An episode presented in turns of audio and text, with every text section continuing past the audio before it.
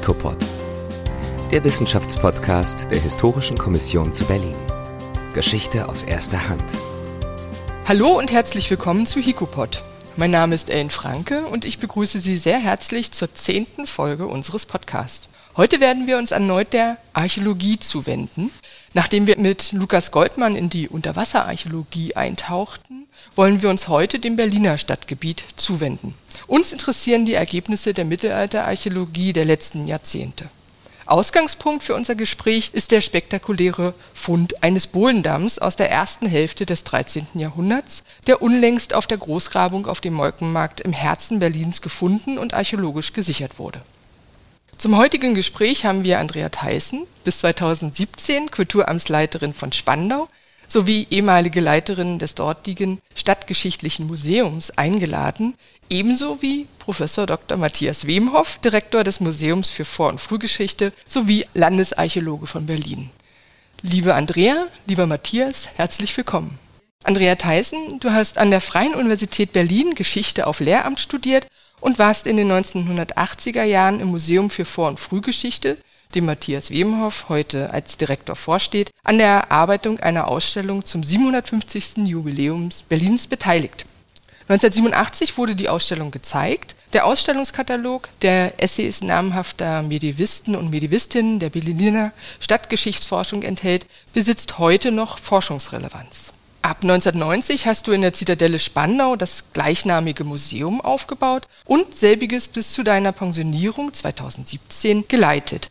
Seit 1997 hast du zusätzlich als Leiterin des Kulturamts Spandau fungiert.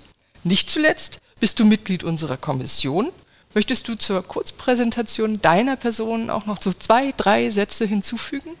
Ähm, gerne einen Satz, der vielleicht etwas länger werden könnte. Und zwar äh, hast du ja angesprochen, meine erste Stelle im Museum, im Museum für Vor- und Frühgeschichte. Und diese Stelle und diese Erfahrung hat mich mein ganzes Berufsleben begleitet. Und die Begeisterung, die ich für die Archäologie entwickelt habe, damals auch unter Leitung von Adrian von Müller, der ja auch ein sehr interessanter und begeisterungsfähiger Mensch war, bis heute. Und das möchte ich auch nochmal betonen, dass diese Begeisterung nicht nachgelassen hat und ich mich wirklich freue, dass ich ein bisschen noch was mitbekomme im Museum für Vor- und Frühgeschichte, weil ich auch in dem Förderverein für das Museum bin und da bin ich sehr dankbar.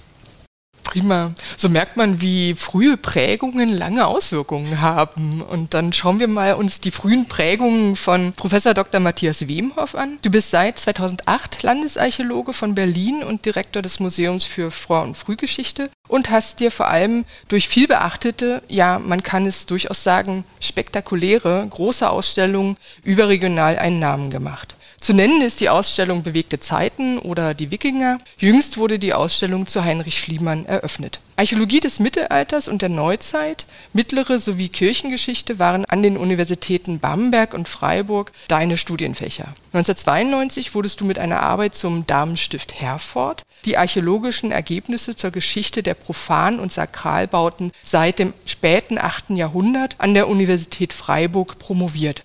Vor deiner Berliner Zeit hast du sehr erfolgreich das Museum in der Kaiserpfalz Paderborn geleitet. Möchtest du, lieber Matthias, dich auch noch unseren Zuhörern und Zuhörerinnen als Mitglied der Historischen Kommission kurz vorstellen? Ja, ich möchte auch noch mal kurz eingehen auf diese frühen Prägungen. Das ist tatsächlich etwas, was man mitnimmt. Also jetzt heute im Museum Vor- und Frühgeschichte sind wir natürlich unglaublich weit räumlich und auch zeitlich tätig aufgrund unserer großen, enorm umfassenden Sammlung. Ähm, in Westfalen war ich eigentlich hauptsächlich fokussiert auch auf die Frage ähm, der Anfänge des mittelalterlichen Westfalens und damit äh, auf Karolingerzeit, auf Ottonenzeit, auf frühe Stadtwerdung und vor allen Dingen auch auf diese Genese, äh, wie Städte sich verändern. Das ist natürlich etwas, was man in dieser tiefen Wirkung in Westfalen auch ganz gut fassen kann. Da fehlen zwar noch die Römerstädte, aber sozusagen karolingische Neugründung, was kommt dann? Ottonische Veränderungen, erste Aufbrüche im 11. Jahrhundert und dann diese enorme Dynamik im 12.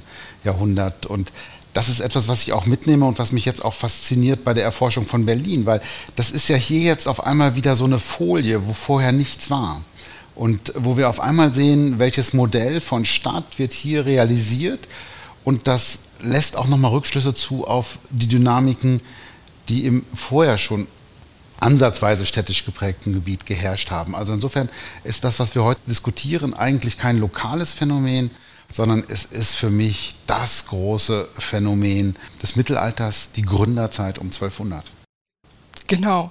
Und in diese Urbanisierungsphase letztendlich wollen wir ja heute einsteigen und damit kommen wir zu den inhaltlichen Fragen. Und ich möchte beginnen mit dem Bohlendamm, also mit dem auf der archäologischen Großgrabung am Molkenmarkt entdeckten archäologischen Sensationsfund. Der Bohlendamm ist wirklich sehr beeindruckend und erzeugt von einer infrastrukturellen und damit auch wirtschaftlichen Potenz der sich ab dem letzten Viertel des 12. Jahrhunderts entwickelnden Doppelstadt Berlin-Köln. Und damit kommen wir genau in diese Genesephase hinein, die du gerade beschrieben hast. Zunächst eine Frage an dich, Matthias.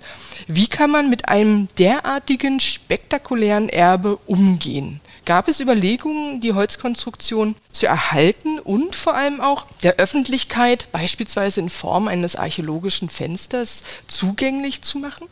Zunächst einmal muss man sagen, es ist total ungewöhnlich, dass wir überhaupt organische Erhaltung in Berlin haben. Also wenn wir Holz haben, dann ganz tief unten in ehemaligen Brunnen, wo sich dann noch geringe Reste erhalten haben. Und wir sind so froh, wenn wir da so viel haben, dass wir mal ein Dendrodatum ziehen können und eine C14-Probe. Also normalerweise ist Berlin in den mittelalterlichen Siedlungsgebieten entgegen der landläufigen Meinung keine Gründung im Morast, sondern die Gründung auf der Talsandinsel. Also es ist Sandboden und es ist trocken. Das heißt von äh, holzernen Strukturen, die die mittelalterliche Stadt eigentlich prägen. Die erste Phase einer Stadt ist in der Regel äh, um diese Zeit eine Holzbauphase. Da finden wir eine schwarze Spur im Sand. Das ist oft das Einzige, was da ist. Und jetzt auf einmal tatsächlich Hölzer, Baumstämme in unglaublicher Erhaltung. Das hängt mit der Topografie zusammen, auf die wir sicher noch zu sprechen kommen, mit der Nähe zum Spreeverlauf, mit Altarmen, mit Buchten, die da sind, mit einer feuchten Situation, die eine solche Infrastrukturleistung dann notwendig gemacht haben. Und insofern für uns zunächst mal eine totale Überraschung. Wir haben das gefunden bei einer baubegleitenden Untersuchung im Straßenraum der Molkenmarkt, das ist ja die größte Grabung, die überhaupt in Berlin in einer Innenstadtraum bisher stattgefunden hat, 80.000 Quadratmeter.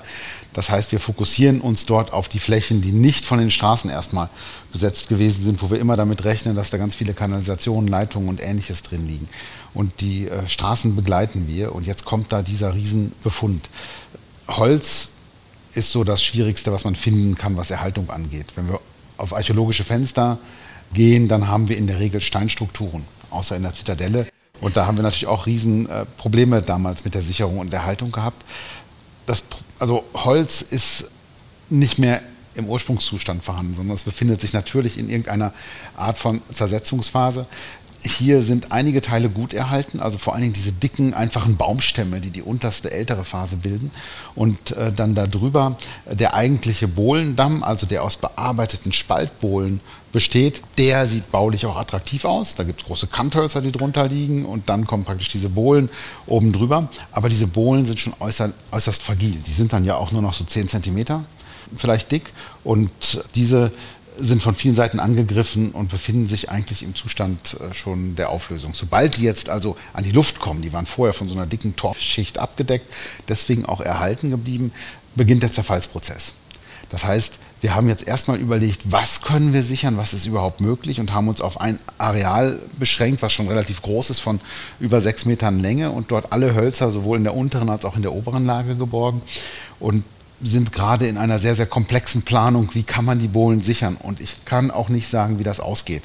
Also Holz ist in gewisser Weise unberechenbar. Das kann auch schief gehen. Und das ist auf jeden Fall ein mehrjähriger Prozess. Die müssen in Wasserbäder, die müssen mit verschiedenen Konsistenzen dann praktisch auf Dauer auch gehärtet werden. Da kommen andere Substanzen hinein, damit die Hohlräume im Holz gefüllt werden und es dann nicht zerfällt, wenn es wieder an die Luft kommt. Also das ist ein jahrelanger Prozess, aber wir haben vor, einen gewissen Teil dieses Bohlendamms, wie gesagt sechs Meter in der vollständigen Konstruktion, zu sichern und dann auch auf Dauer auszustellen. Am schönsten wäre es natürlich in einer Präsentation am Molkenmarkt, um deutlich zu machen, das ist wirklich eine der ganz, ganz alten Geschäftsstraßen. Hm, ja.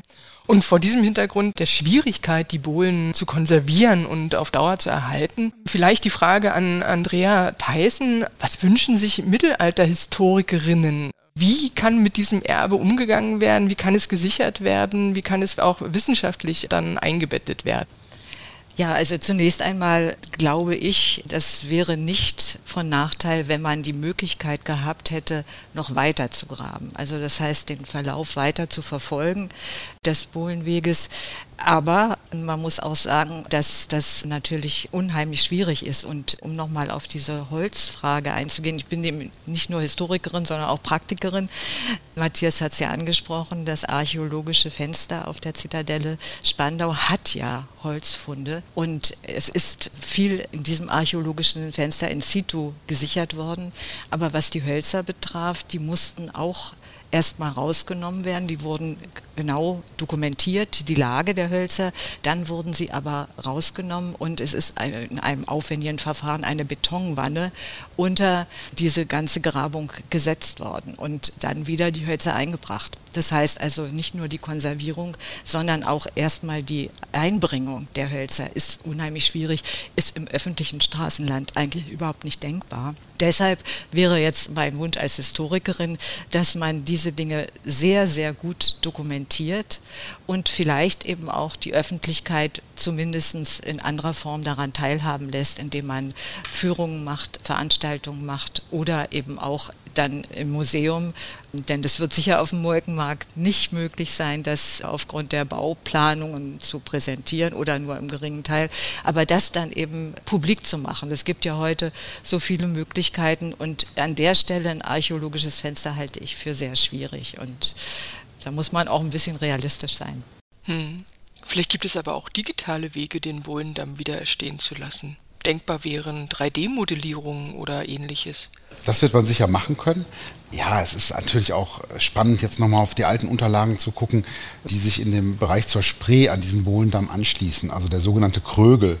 Ähm, das war ja eine riesen Baumaßnahme, bevor die Münze dort errichtet worden ist. Und da hat man doch sehr viele Holzstrukturen auch damals dokumentiert, zwar oft nur in kurzen Zeichnungen, nicht richtig ergraben, aber wir bekommen doch ein Bild von der Komplexität dieses Areals. Also die, dieses Anlanden von, von Schiffen an dieser Stelle, dieses Umschlagen von Waren, das kriegt auf einmal eine Materialität. Das war vorher immer nur Teil unserer Vorstellungskraft, dass das da stattgefunden haben muss und natürlich vor allen Dingen nach den Mühlenstaunern stattgefunden haben muss. Aber jetzt auf einmal bekommt das eine richtige materielle Beweislage und gleichzeitig wird uns auch klar, wieso dann dieser sogenannte Molkenmarkt so wichtig war am Anfang, weil man einfach hier direkt unmittelbar an den Schiffen war. Und damit würde ich gleich einsteigen in die ja, Urbanisierungsphase, in die Zeit um 1200 und den Bohlendamm einbetten in größere Zusammenhänge und vor allem auch in seine Entstehungszeit. Berlin, so wie wir die Metropole heute kennen, ist aus verschiedenartigen Siedlungen entstanden. Neben den zahlreichen mittelalterlichen Dörfern auf dem Stadtgebiet existierten vier mittelalterliche Städte, Spandau im Westen, die Doppelstadt Berlin-Köln in der Mitte und Köpenick im Osten. Während Spandau und Köpenick sich aus spätslawischen Herrschaftsburgen, das heißt präkommunalen Vorläufern oder beziehungsweise Burgstädten weiterentwickelten, handelte es sich bei Berlin-Köln um Neugründungen. Burgen existierten in Berlin nicht. Also das ist ganz wichtig zu sagen, weil es gibt immer diese, diese Vorstellung, dass auch in Berlin oder Köln eine Burg existierte. Nein, wir haben Burgen in dieser Doppelstadt Berlin-Köln nicht, sondern nur in Spandau und nur in Köpenick. Schon in der ersten Hälfte des 13. Jahrhunderts scheint der doppelstädtische Newcomer, das heißt also Berlin-Köln, die alten Burgstädte überflügelt zu haben. Zumindest deutet das kontinuierliche Wachstum Berlins im 13. Jahrhundert darauf hin. Nehmt uns doch eine Frage an beide bitte kurz mit in die Zeit um 1200, in die Zeit der Entstehung des Bohlendamms. Wie haben wir uns die Verhältnisse zwischen Elbe und Oder, insbesondere aber auf dem heutigen Berliner Stadtgebiet vorzustellen? Welche archäologischen Quellen geben uns, da insbesondere ja auch schriftliche Quellen für diese Zeit nur äußerst spärlich fließen, Auskunft über die wirtschaftlichen Netzwerke und über die Handelsbeziehungen. Also du hast es gerade angesprochen, die Spree als Verkehrsader. Welche Auskunft geben uns die Quellen? Ja, das ist natürlich ein ganzes Bündel von Fragen, was dahinter steckt, was wirklich zum Kern unseres heutigen Gesprächs auch führt. Zunächst muss man mal sagen, dass tatsächlich nur die Archäologie uns im Augenblick weiterbringt. Also die schriftlichen Quellen sind alle dreimal umgedreht worden. Wir haben praktisch die Ersterwähnung 1237 und kommen eigentlich nicht richtig weiter zurück. Und nun haben wir archäologisch doch ein anderes Bild. Wir haben diesen Bohlendamm, der Mitte der 10er Jahre des 13. Jahrhunderts entstanden ist und dann äh, in den 20er nochmal erheblich verändert wurde. Wir haben auch andere Gründungsdaten, also andere Daten, Dendrodaten, die auch belastbar sind, wo wir uns schon in den 1160er, 1170er Jahren bewegen. Wir haben Hinweise vom Petriplatz, da untersucht ja Claudia Medisch gerade mit einem Forschungsprojekt die ersten, die Skelette der ersten Berliner. Da gibt es doch deutliche Hinweise in den C14-Datierungen, dass wir uns da doch auch schon in den, in den 60er, 1160er Jahren ungefähr bewegen. Also wenn man sich das mal anschaut, bei aller Vorsicht, die man immer noch mit diesen frühen Daten haben muss, äh, sind wir da auf einmal 70, 80 Jahre vor der schriftlichen Erwähnung. Das ist ein enormer Zeitraum. Das sind zwei bis drei Generationen, die wir schriftlich nicht fassen können. Das macht auch generell nochmal deutlich, wie sozusagen dünn eigentlich die schriftliche Quellenlage ist, auch in den dann noch folgenden Jahrzehnten. Also wie viel letztlich alles nochmal durch ein anderes Datennetz der Archäologie kontrolliert werden kann und äh, letztlich auch, wo, wo neue Impulse kommen. Und da stehen wir in vielen noch am Anfang. Wenn man die Siedlungsgeschichte sieht, dann ist Spandau eigentlich der prädestinierte Platz. Spandau mit dem Burgwall, mit den spektakulären Funden, auch aus den älteren Epochen, wo man sagen kann, das ist ein eingefahrener Handelsplatz am Zusammenfluss von Spree und Havel. Da ist man immer schon hingegangen. Da sitzt der Landesherr. Das können dann äh, kann Albrecht der Bär auch übernehmen. Da gibt es den Burgwall, da kommt später Burganlage, da kommt auf der Zitadelle, da kommt später eine Stadtgründung dazu. Also eigentlich wäre in Spandau alles klar. Dann gibt es noch Köpenick, ein bisschen weiter weg. Da sitzt auch noch ein Slawenfürst. Da hat Jaxa sich dann hinterher hin zurückgezogen nach der Auseinandersetzung mit Albrecht dem Bär. Und wieso entsteht mitten dazwischen etwas? Wieso wird das vorgeschoben? Also macht eigentlich in der Landeserschließung, kann man sich fragen, macht das überhaupt Sinn? Und jetzt muss man mal gucken auf, auf diese Stadt, die sich ja von Anfang an für uns als Doppelstadt darbietet. Also mit der Kölner Seite, die heute in Berlin ja kaum einer kennt, weil alle signifikanten Gebäude abgerissen sind. Also die Petrikirche gibt es nicht mehr, das Kölsche Rathaus gibt es nicht mehr. Die meisten kennen nur noch Neukölln, aber es gab auch in Köln sozusagen zwischen Kupfergraben und Spree. Und auf der anderen Seite Berlin, auch mehrphasig, mit Nikolai als älterem Teil, Marien als Erweiterung. Wenn man sich das anschaut, Nikolai und Petri, dann haben wir doch zwei, auch vom Volumen und von der Struktur, relativ identische Frühstädte am Anfang dort. Und es ist eine sehr relevante Frage, wieso die entstehen, wenn wir das vor dem Hintergrund möglicher Datierungen betrachten. Die historischerseits immer diskutierte Gründungsgeschichte um 1220, also sozusagen der Bau der vielen Städte in der Zeit, und Berlin und Köln zählen dazu, ist eigentlich durch die Daten nicht mehr haltbar, die wir haben. Also wir sind im 12. Jahrhundert, da passiert hier schon was. Da wird der Ort schon ausgesucht, da entstehen Kirchen, da entstehen Friedhöfe, da muss die städtische Verfasstheit schon kommen in dieser Zeit. Und dann müssen wir aus meiner Sicht wirklich nochmal neu überlegen, wer ist Träger, wer ist Treiber dieser Entwicklung. Wenn wir wirklich annehmen, das ist relativ früh nach der Ankunft der Askanier, dann sehen wir aus meiner Sicht, dass wir uns in unglaublich bewegten Zeiten befinden. Wir all das wissen, so in den 60er, 70er Jahren des 12. Jahrhunderts. Da gibt es großartige Akteure, da gibt es den Erzbischof von Magdeburg, da gibt es aber natürlich den Kaiser, der hier in diese Richtung aktiv auch ist. Da gibt es auf der anderen Seite Heinrich den Löwen. Da entstehen viele Städte, da haben wir die enorme Dynamik von Lübeck und anderen Orten. Und ich glaube, wir müssen Berlins Gründung eher in einem solchen Zusammenhang mit verorten. Und da können wir noch mal ein bisschen drüber diskutieren, was da tatsächlich äh, dann hinterstecken könnte. Genau. Möchtest du, Andrea, vielleicht gleich direkt anschließen? Ja, vielleicht im Vergleich zu Spandau, denn also es geht ja immer das Gerücht, dass Spandau älter ist. Das liegt daran, dass die erste Stadtrechtsurkunde die allerdings nur in einer Pi des 15. Jahrhunderts erhalten ist, eben 1232 war, also fünf Jahre vor Berlin bzw. Köln. Und daraus resultiert ja auch ein gewisses Selbstbewusstsein der Spandauer. Und die Ersterwähnung Spandaus 1197 war. Und da kommt man ja sehr leicht wieder zurück zu deiner Ausgangsfrage, welche Bedeutung hat die Burg gehabt für diese, diesen Bereich? Es war ja jetzt nicht mehr der Burgwall, die slawische Burganlage, die 1,5 Kilometer südlich der Altstadt von Spandau sich befindet, sondern der Schwerpunkt der militärischen Verteidigung hat sich jetzt auf das Areal der heutigen Zitadelle gelegt. Und 1197, die Ersterwähnung Spandaus, beinhaltet ja die indirekte Erwähnung der Burg, weil nämlich als Zeuge ein Burgvogt agiert. Und das führt uns, glaube ich, auch zu der Frage, warum sich Spandau eben nicht wirtschaftlich so entwickeln konnte wie Berlin und Köln, also diese Doppelstadt, weil nämlich diese Burg, diese militärische Funktion immer auch weiterhin im Vordergrund stand. Das sieht man daran, dass also für Berlin und Köln war es ja sehr entscheidend, dass Zugang zum Hinterland bestand, denn die Wirtschaftskraft basierte ja auf dem Fernhandel, dem Handel auch in der Hanse mit vor allen Dingen Getreide und Holz. Und dieser Weg war also für Spandau eigentlich von vornherein durch die Burg versperrt. Das wird immer vergessen, dass es eigentlich Vorstädte in dem Maße, wie es in Köln und äh, in Berlin dann sich etablieren konnte, in Spandau gar nicht existiert. Das war nur der Streso. Die anderen beiden Ausgänge waren versperrt. Einmal eben durch die Burg und das archäologische Grabungen haben ja ergeben, dass also eine Straße, eine Handelsstraße durch die Vorburg gegangen ist.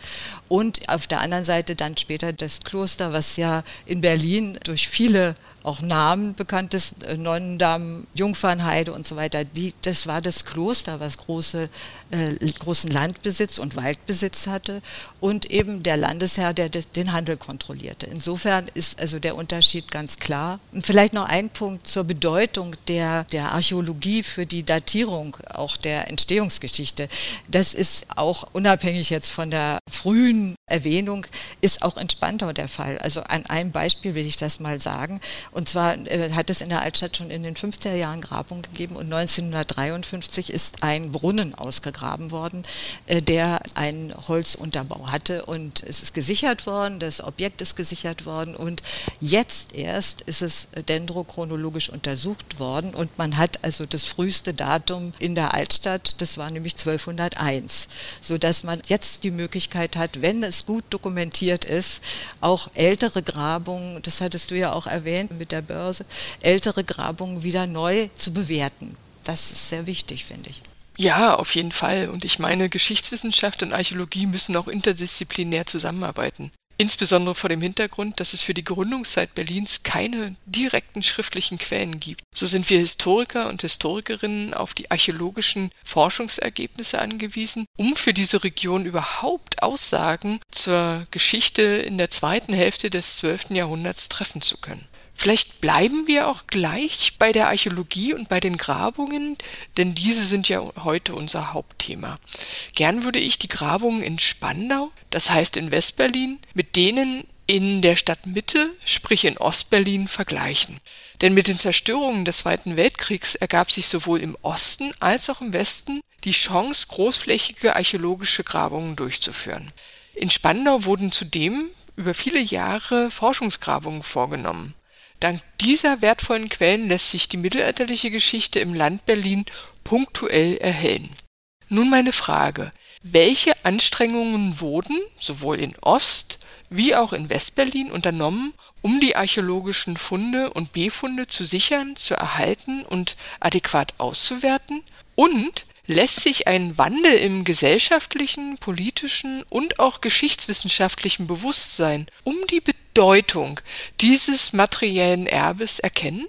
Ja, also vielleicht zur Grabungsgeschichte. Gut, dass wir mit Spandau beginnen können, denn eigentlich ist Spandau in der Hinsicht wirklich im Vorteil gewesen. Denn anders als Berlin hat sich Spandau nicht ständig neu erfunden. Also wenn man jetzt Mittelalter erleben will, dann ist ein Besuch der Altstadt von Spandau schon angeraten, denn auch der Stadtgrundriss, über den ja auch im Mitte immer gestritten wird jetzt, ist noch weitestgehend erhalten, so dass man eine ungefähre Vorstellung hat von der von den Ausmaßen der Stadt und von der Bauweise der Stadt. Außerdem gibt es Keller, die erhalten sind.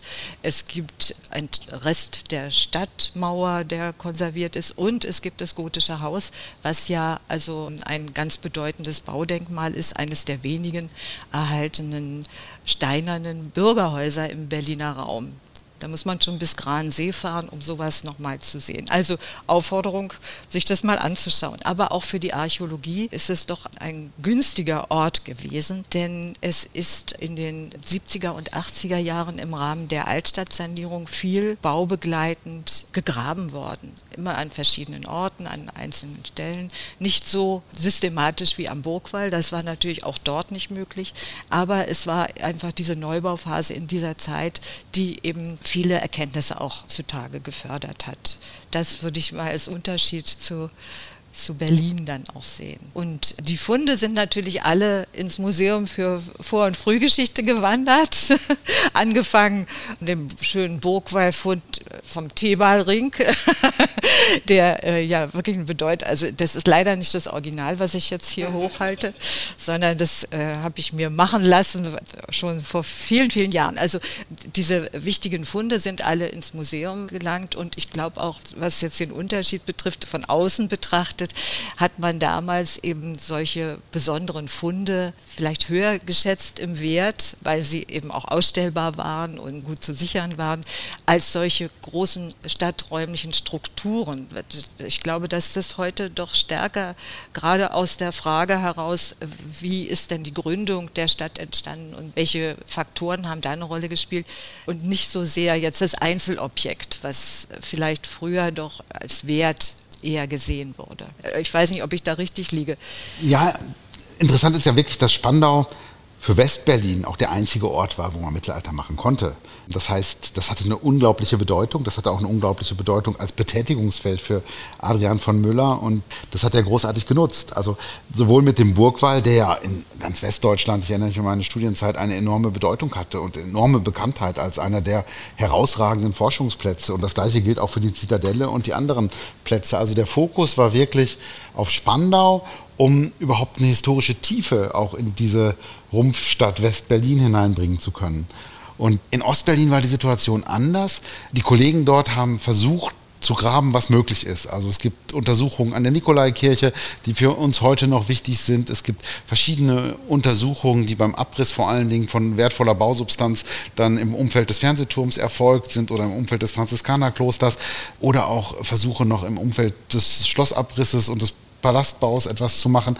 Aber das hatte alles keine große Rückendeckung. Also es gab Denkmalpflege, die versucht hat zu sichern, aber es gab den strengen politischen Willen, das zu einer sozialistischen Metropole umzugestalten. Und da war alles, was an alte Strukturen erinnert, im Weg. Deswegen haben wir auch diese riesigen Brachen zwischen Spree und Fernsehturm und auf der anderen Seite des Roten Rathauses auch noch, wo wir gerade graben und wo es ja geändert wird mit dem Molkenmarkt.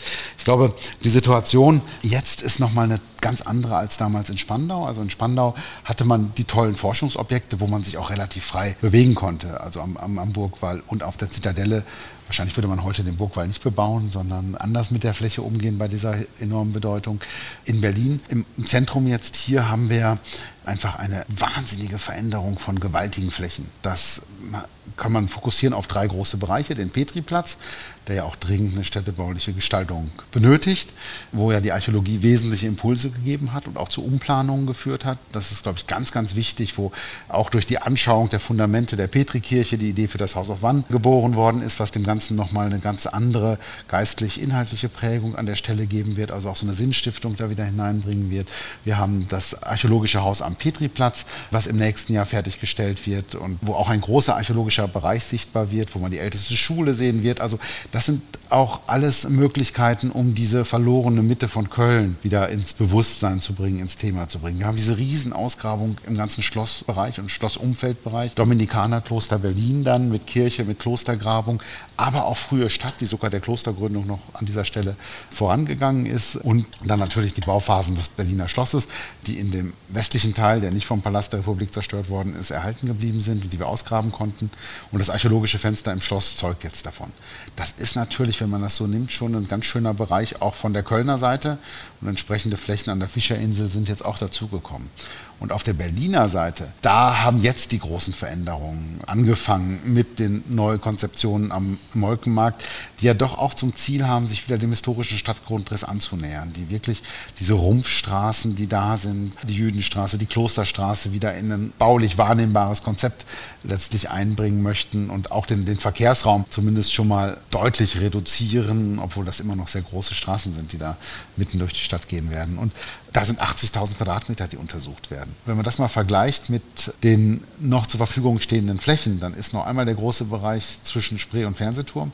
Aber ansonsten sind viele, viele Bereiche schon dann bebaut und zum Teil auch tiefgründig unterkellert. Also wir sind in der Situation jetzt gerade in Berlin, dass wir in vielen Arealen die Letzten sind, die da hineinschauen. Das ist natürlich eine besondere Verpflichtung und das heißt auch vor allen Dingen Grabungen auch so durchzuführen, dass große Flächen systematisch untersucht werden können, dass möglichst viel dokumentiert wird auch wenn wir wissen, wir können noch nicht alles auswerten. Aber was Andrea gerade sagte, wie wichtig ist es, wenn man auf alte Ausgrabungen zurückschauen kann und die neu interpretiert mit neuen Fragestellungen. Genauso muss es uns darum jetzt gehen, möglichst viel an Informationen, an Daten, an Objekten zu sichern, zu sammeln und sie eigentlich zum Zwecke zukünftiger Forschung auch zu bewahren. Denn Archäologie ist endlich, also der, der Stadtkern ist endlich, in dem wir uns bewegen. Und jetzt ist die große Zeit, wo auf Berlin auch auf der Mitte ein solcher Veränderungsdruck äh, liegt, genau tätig zu werden und das Material zu sichern. Hm. Und neben der Sicherung des materiellen Erbes, insbesondere für die Forschung, erscheint es doch aber auch wichtig, der Gesellschaft zeitnah Einblicke in die Grabungsergebnisse zu vermitteln. Existiert hier ein gesellschaftspolitisches Umdenken dahingehend, dass nicht nur für das Museum geforscht wird, sondern auch in situ die Funde und Befunde der Allgemeinheit zur Verfügung gestellt und präsentiert werden? Also wir können ja auch da gleich nochmal über Spandau reden. Wir haben ja eine sehr lange Tradition in diesen archäologischen Fenstern hier in Berlin und das hat tatsächlich nochmal eine neue Dynamik erfahren. Das hängt auch mit einer speziellen städtebaulichen Situation in Berlin zusammen. Sozusagen immer der Streit. Dazwischen soll man etwa konstruieren, das Wort darf man schon gar nicht sozusagen in den Mund nehmen. Oder soll man in den Strukturen, in den Parzellen zumindest Anklänge ermöglichen. Auch das findet nur sehr spartanisch statt, muss ich sagen. Also wenn man jetzt an die breite Straße schaut und an die Entwürfe, die da diskutiert werden, dann ist da sehr, sehr wenig, was an äh, die Stadtgenese erinnert, in der Struktur noch drin. Dass man sich quasi oft als kleinsten gemeinsamen Nenner darauf geeinigt hat, die Archäologie doch in archäologischen Fenstern so zu erhalten, dass zumindest mal ein Rückblick möglich ist in das, was da ist.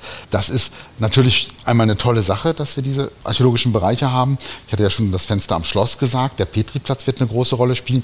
Noch nicht umgesetzt und ein Riesenmanko und ganz, ganz dringend notwendig ist das archäologische Fenster Rathaus. Das steht ja auch im Koalitionsvertrag. Das muss jetzt unbedingt zielstrebig angegangen werden, weil das ist die selbstverfasste Bürgerschaft und dieses Rathaus ist spektakulär und ist ein ganz frühes Zeichen und ist ein Schlüssel zum Erfolg von Berlin, was wir da baulich sehen können. Also das brauchen wir unbedingt direkt neben dem Roten Rathaus. Und dann haben wir kleinere Bereiche, etwa unter dem Hotelbau am Petriplatz, wo man in alte Parzellen hineinschauen kann. Es wird auch solche Bereiche an der Breiten Straße geben, wo einfach deutlich wird, die Häuser, die da jetzt stehen, die stehen letztlich in der Kontinuität. Es gibt schon Phasen davor. Und in einer solchen Stadt wie Berlin, wo oberirdisch kaum noch was Altes steht, ist es extrem wichtig und bilden archäologische Reste nochmal eine andere Marke, eine andere Landmarke, eine andere Orientierungsmarke, als das in Städten der Fall ist, wo die mittelalterlichen Häuser noch nebeneinander stehen oder umgestaltet sind. Also das ist für Berlin schon extrem wichtig. Das hat aber auch den Stellenwert. Also was du gerade gesagt hast, dieses Umlernen, dieses Umdenken, das hat, glaube ich, in vielen Bereichen schon stattgefunden. Es gibt eine enorme politische Hinwendung zur Archäologie. Es gibt auch eine deutlich verbesserte Ausstattung in vielen Bereichen. Und das beste Beispiel dafür, dass man sagt, wir müssen es vielfältig vermitteln, ist das Archäologische Haus am Petriplatz, das auch vom Senat gut ausgestattet wird, auch mit Personal, vor allen Dingen mit Personal, was für Vermittlung gedacht ist. Wir machen da ja etwas, was ganz neu ist. Das ist ja kein, kein Museum, sondern der Besucher wird praktisch Anteil nehmen können am archäologischen Arbeiten. Der hat unten eine Grabungsstätte, der wird äh, durch die Etage gehen, wo die aktuellen Fundeingänge bearbeitet werden. Der wird in unsere Werkstätten hineinschauen können und mitbekommen, wie arbeiten Restauratoren. Der wird in unsere Magazine schauen können und kriegt eine Vorstellung davon, was dort alles aufbewahrt wird und der wird in Aktionsflächen auch an aktuellen Projekten teilhaben können. Also wir möchten eigentlich das archäologische Arbeiten an sich erklären und die Bedeutung für die Kenntnis der Geschichte Berlins. Wir sprechen heute über die Anfänge, aber das gilt natürlich auch für alle Bereiche, das gilt bis ins 20. Jahrhundert, dieser Beitrag der Archäologie. Und insofern ist das etwas total Neues. Das gibt es also nirgendwo im Bund, ein solches Haus, ein solches Haus der Archäologie, unser Petri. Und ähm, ich glaube, das schafft wirklich ganz, ganz neue Vermittlungsmöglichkeiten. Und wir denken auch immer mit. Und wenn ich wir sage, äh, dann ist das das Landesdenkmalamt unter Leitung von Christoph Rauhut und das Museum für Vor- und Frühgeschichte. Wir werden ganz eng da weiter kooperieren und das Haus auch absolut gemeinsam betreiben. Und wir wollen in die Breite gehen. Wir denken immer daran, dass wir einen archäologischen Pfad haben, dass also die Vermittlungsaufgabe des Hauses nicht vor der Haustür endet, sondern dass der ganze Stadtraum unsere Aktionsfläche ist. Hm. Und wenn ich bei dem archäologischen Pfad direkt einhaken darf, wie würde er geführt? Würde er vom Humboldt-Forum zur Petrikirche bzw. zum House of One gehen? Wie haben wir uns diese Verbindungen vorzustellen? Also ich denke, man kann an verschiedensten Stellen einsteigen, aber man muss irgendwann in das Herzstück am Petri kommen. Und, ähm, also das ist ja das Schöne an archäologischen Fenstern, dass man auf sie auch stoßen soll, als Stadtspaziergänger in gewisser Weise. Man muss auch eine gewisse Motivation zum Entdecken mitbringen. Nicht alles erschließt sich sofort und alles ist sofort zu sehen, aber ich denke, es gibt viele Stellen, wo man neugierig wird und dann weiter einsteigen möchte. Es ist ja überhaupt ein Phänomen, ähm, was wir in vielen Bereichen auch im Museum sehen ähm, alles, was sich so ganz schnell auf den ersten Blick erschließt, kann auch schnell langweilig werden. Also das Fragmentarische ist aus meiner Sicht einer der Gründe des Erfolges archäologischer Museen. Ist auch zum Beispiel einer der Gründe der Erfolge von Stadtrundgängen. Also äh, wenn die Mauer überall noch stände, ähm, würde man ganz schnell damit fertig sein. Also jetzt hat man an vielen verschiedenen Stellen etwas. Man macht sich auf den Weg, man fährt mit dem Fahrrad hier und guckt dorthin. Und äh, so langsam entsteht es in den Köpfen. Und so ähnlich ist es immer mit Archäologie. Also sozusagen das Fragment ähm, regt die Vorstellungskraft äh, des Betrachters an und äh, führt im Kopf zu einer viel stärkeren Auseinandersetzung mit dem, was gewesen ist, als das scheinbar Fertige. Das führt nicht zu so einer Vertiefung. Insofern hat, hat der archäologische Pfad, haben archäologische Stätten äh, ein echtes Potenzial, das Mittelalter stärker in den Köpfen zu verankern. Mhm. Und dieses Phänomen haben wir in Spandau ja schon gesehen. Wenn du, lieber Andrea, von deiner ehemaligen Vermittlungsarbeit noch eingehender berichten könntest, wäre dies hilfreich. Denn in dem, wie ich finde, gelungenen archäologischen Fenster in der Zitadelle werden archäologische Ergebnisse erfolgreich in situ präsentiert. Gab es weitere Überlegungen, mit zusätzlichen archäologischen Fenstern noch in den Stadtraum hineinzugehen? Oder anders gefragt, kann Berlin von Spandau lernen? Ähm, das weiß ich nicht, aber je, ich glaube auch jedes archäologische Fenster hat andere Erfordernisse. Also es, es, kann man nicht eins zu eins übertragen. Aber hier bei uns auf der Zitadelle war wieder das große Glück, dass schon in den 80er Jahren in diesem Bereich, in der Kernburg, in der mittelalterlichen Kernburg, gegraben werden konnte das hängt mit der Bautätigkeit dort zusammen. Palas, Juliusturm und auch Festungsarchitektur musste auch gesichert werden. Es sind immer auch statische Probleme, die im Hintergrund standen. Und äh, aber auch die Museumsplanungen in, jeder, je, äh, in dieser Zeit waren entscheidend für den Ausbau auch der archäologischen Bereiche auf der Zitadelle, denn es war geplant zu Westberliner Zeiten das Museum für Vor- und Frühgeschichte auf die Zitadelle zu holen. Und zwar in das Gebäude aus der NS-Zeit, also aus den Heeresgasschutzlaboratorien, das nicht unter so strengem Denkmalschutz stand, Deutschland sollte das neue Museum werden.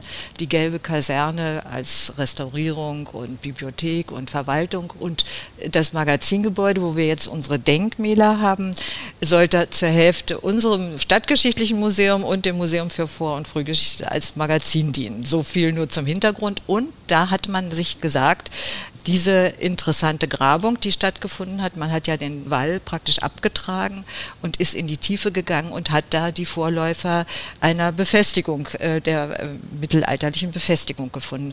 Und da hat man sich natürlich gesagt, dass äh, wenn das Museum für Vor- und Frühgeschichte kommt, muss sowas natürlich auch gesichert werden. Also das war der erste Anlass, ein archäologisches Fenster zu machen. Das ist 94 eröffnet worden. Und da war dann aber schon klar, dass die Museumsplanung eine ganz andere sein würde. Das Museum ist ja jetzt wunderbar im neuen Museum untergebracht und kein, äh, ich habe lange gekämpft, muss ich sagen, um einen Ersatz zu finden, ehe wir diese Denkmalgeschichte machen konnten, weil natürlich riesige Gebäude auf diese Weise keine Nutzung mehr hatten. Aber dieses Foyer, was dann als, also dieser Schauraum, der geplant war, konnte weiter auch in Bezirkshand entwickelt werden und zwar als Foyer für den Palast, in dem kulturelle Veranstaltungen stattgefunden haben. Und da konnte man über den Schauraum quasi die Infrastruktur dafür bauen. Und nun ist es 94 eröffnet worden. Das war nach 20 Jahren in keinem zu guten Zustand mehr. Das hat Matthias gesagt, denn auch die Konservierung der Hölzer am Ort ist nicht einfach, obwohl immer wieder auch vom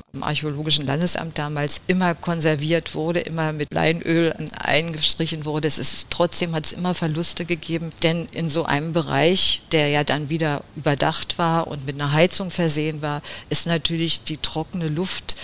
Also man muss immer wieder neue Maßnahmen unternehmen, um das zu sichern. Das war der eine Punkt, dass also auch die, die Steinpunktfundamente waren restaurierungsbedürftig. Auf der anderen Seite aber war, waren die Ansprüche auch an so einen Ausstellungsbereich ja gewachsen. Und die Grabung ist natürlich beschriftet gewesen, aber es war für den Laien überhaupt nicht ersichtlich, aus welcher Zeit jetzt welche Mauer stammt. Da fehlten einfach auch das schlüssige Konzept und in den Bögen waren fünf Vitrinen und dann gab es da so Figurinen, die also praktisch Puppen, die da so gekleidet waren in der jeweiligen Epoche. Und es war einfach für den Besucher überhaupt nicht richtig nachzuvollziehen, welches Objekt nur in welchen Grabungsbereich gehört. Es war eine Vermittlungsfrage auch und natürlich eine Gestaltung. Der Raum war nach 20 Jahren auch nicht mehr so ansehnlich. Und das war wunderbar, dass wir dann mit Hilfe des Museums für Vor- und Frühgeschichte, des Landesdenkmalamtes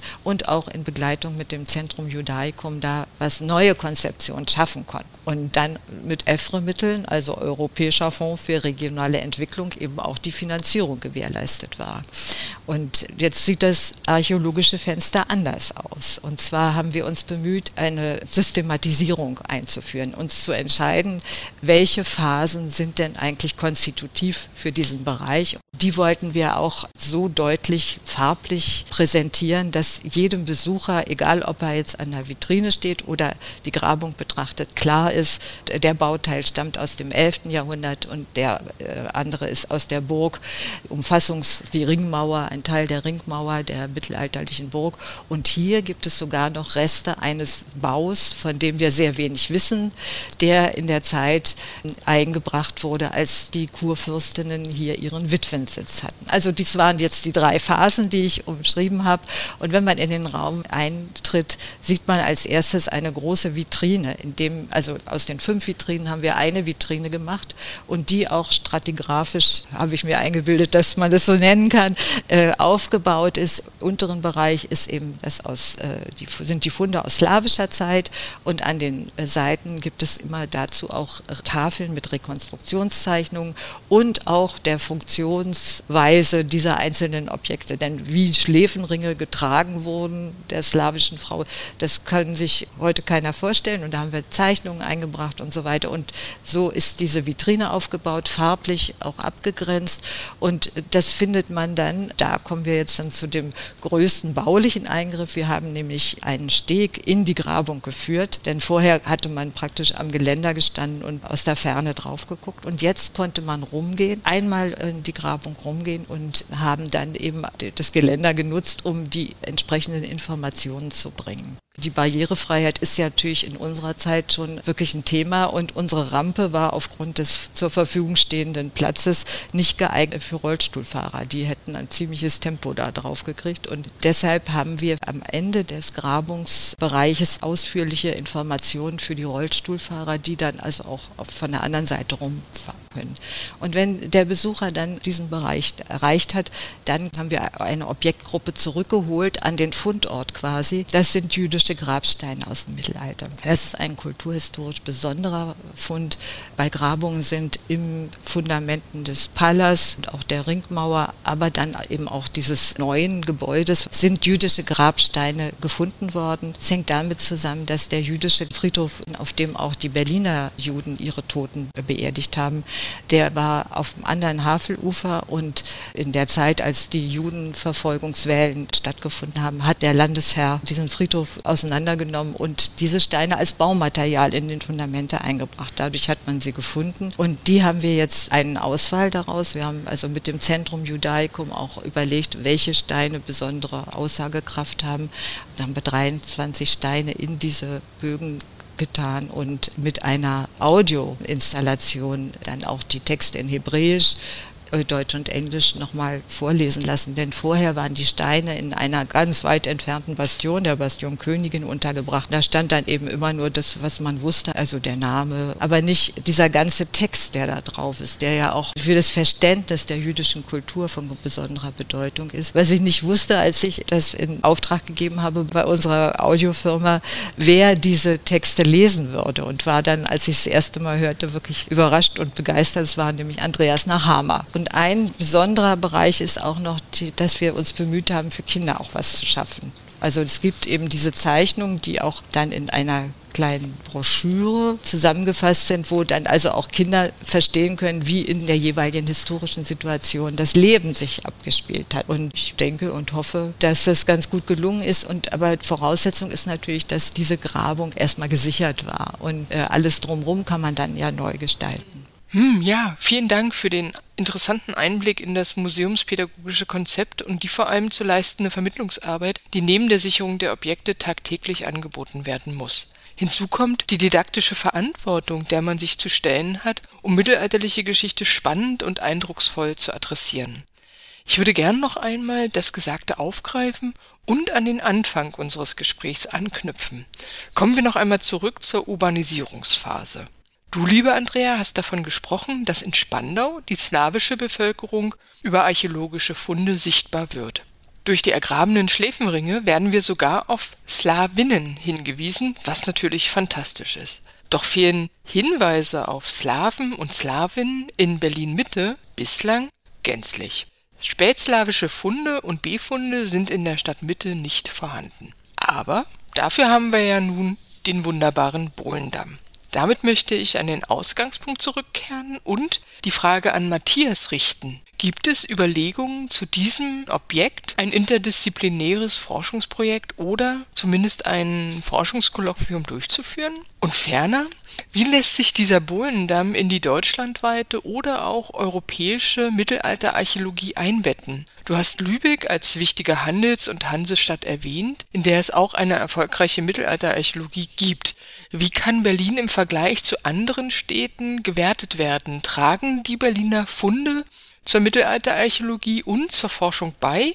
Und letzte Frage, welche weitergehenden Erkenntnisse zur Gründungsphase Berlins lassen sich gewinnen? Das ist wie alles im Augenblick ein Netzwerk. Also die Funde von Berlin sind auch extrem wichtig. Natürlich sind die Funde aus dem Gründungsviertel in Lübeck zum Beispiel noch viel detaillierter. Da haben wir ganze Häuser aus der Mitte des 12. Jahrhunderts praktisch ausgegraben, ganze Kellergeschosse mit wahnsinnigem Fundmaterial. Da kriegen wir noch ein viel, viel umfangreicheres Bild. Wir haben hier in Berlin eher Rudimente. Das sieht man gerade auch bei den komplexen Grabungen Molkenmarkt, wo die mittelalterlichen Strukturen schwer zu fassen sind unter den gesamten anderen Bebauungen, die dort gewesen sind, unter der starken Zergliederung der ganzen Fläche durch die vielen Straßen. Also ich glaube, wir werden da einiges zur Genese der Stadt herausbekommen, aber tatsächlich erst am Ende. Also wir sind im Augenblick noch in der Phase, dass weitergegraben werden muss. Es stehen ja bald die Wechsel der Straßenverläufe an, dann kommen die heute noch als Straße genutzten Bereiche in die Untersuchung hinein. Und es ist erst möglich, zu einer Aussage zu kommen, wenn tatsächlich alle Flächen hinterher zusammengesehen sind. Es ist ein Riesenpuzzle am Molkenmarkt. Und die frühen Phasen sind wirklich oft sehr, sehr kleinteilig. Und äh, in der Zusammenschau müssen wir sehen, ob wir tatsächlich frühe Phasen fassen können, ob wir noch vor dem Bohlenweg an einigen Stellen kommen oder ob wir davon erstmal nichts finden an dieser Stelle, ob wir vielleicht auch zu Strukturaussagen kommen. Das ist natürlich für uns extrem wichtig. Wie läuft so eine Besiedlung der Stadt? Ab wann können wir eine Parzellenstruktur erkennen, die man in Lübeck vom ersten Tag sieht und genau die Aufteilung, die da ist? Das ist, erschließt sich für uns alles im Augenblick noch nicht. Und insofern glaube ich, sind es noch ein bisschen zu früh für ein Kolloquium. Also erstmal müssen wir jetzt noch Daten sichern, Daten fassen lassen und dann hinterher tatsächlich darauf drängen, dass wir dann auch in einem größeren Forschungsprojekt die gesamten mittelalterlichen Befunde auswerten, um in diesen Fragen der Gründungsgeschichte tatsächlich weiterzukommen. Also der Bohlendamm ist ein, ein wichtiges Indiz, der zeigt, dass da eine handlungsfähige Stadtgemeinde ist, dass man in der Lage ist, auch mit geologischen Schwierigkeiten umzugehen, also auch einen solchen feuchten Bereich zu sichern, massiv auszubauen, sodass man auch mehr Fläche hat, dass man näher dran kommt. Das spricht ja sehr dafür, dass da viel gelaufen ist, aber das müssen wir in ein Gesamtbild einbinden. Und ich glaube, am Ende haben wir eine erste Idee davon, was hier in der zweiten Hälfte des 12. Jahrhunderts und um 1200 und dann in den Jahrzehnten danach los gewesen ist. Also das ist die Zeit, wo Berlin geformt wird. Absolut, lieber Matthias, da bin ich bei dir. Es fügt sich ein in die mitteleuropäische Urbanisierungsphase, in den Ausbau des Städtewesens und in den hochmittelalterlichen Landesausbau. Da stimme ich dir zu.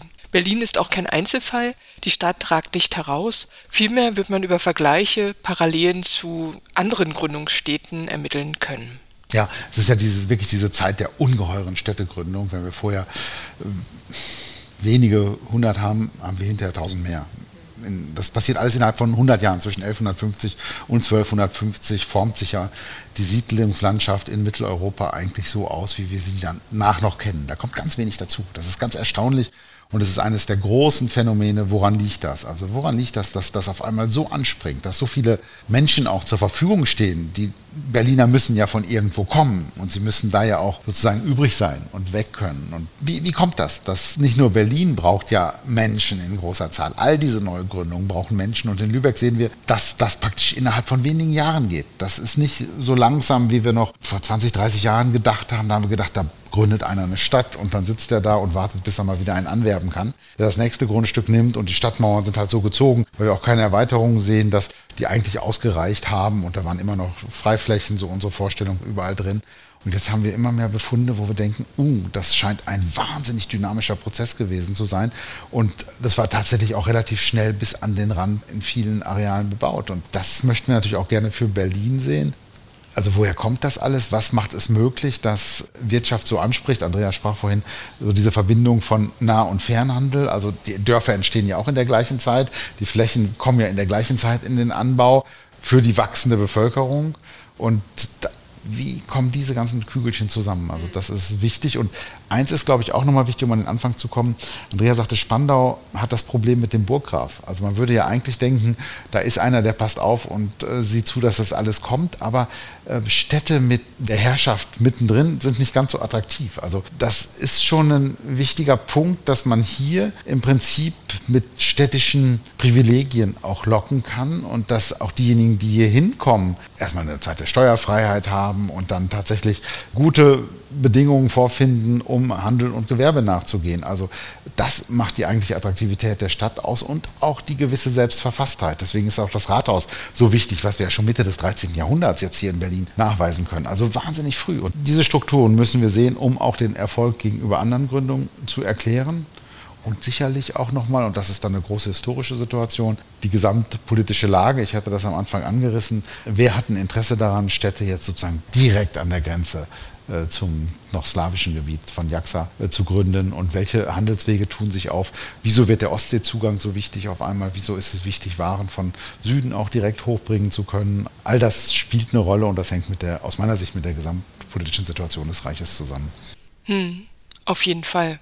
Du hast wichtige Faktoren, die den Urbanisierungsprozess begünstigten, angesprochen.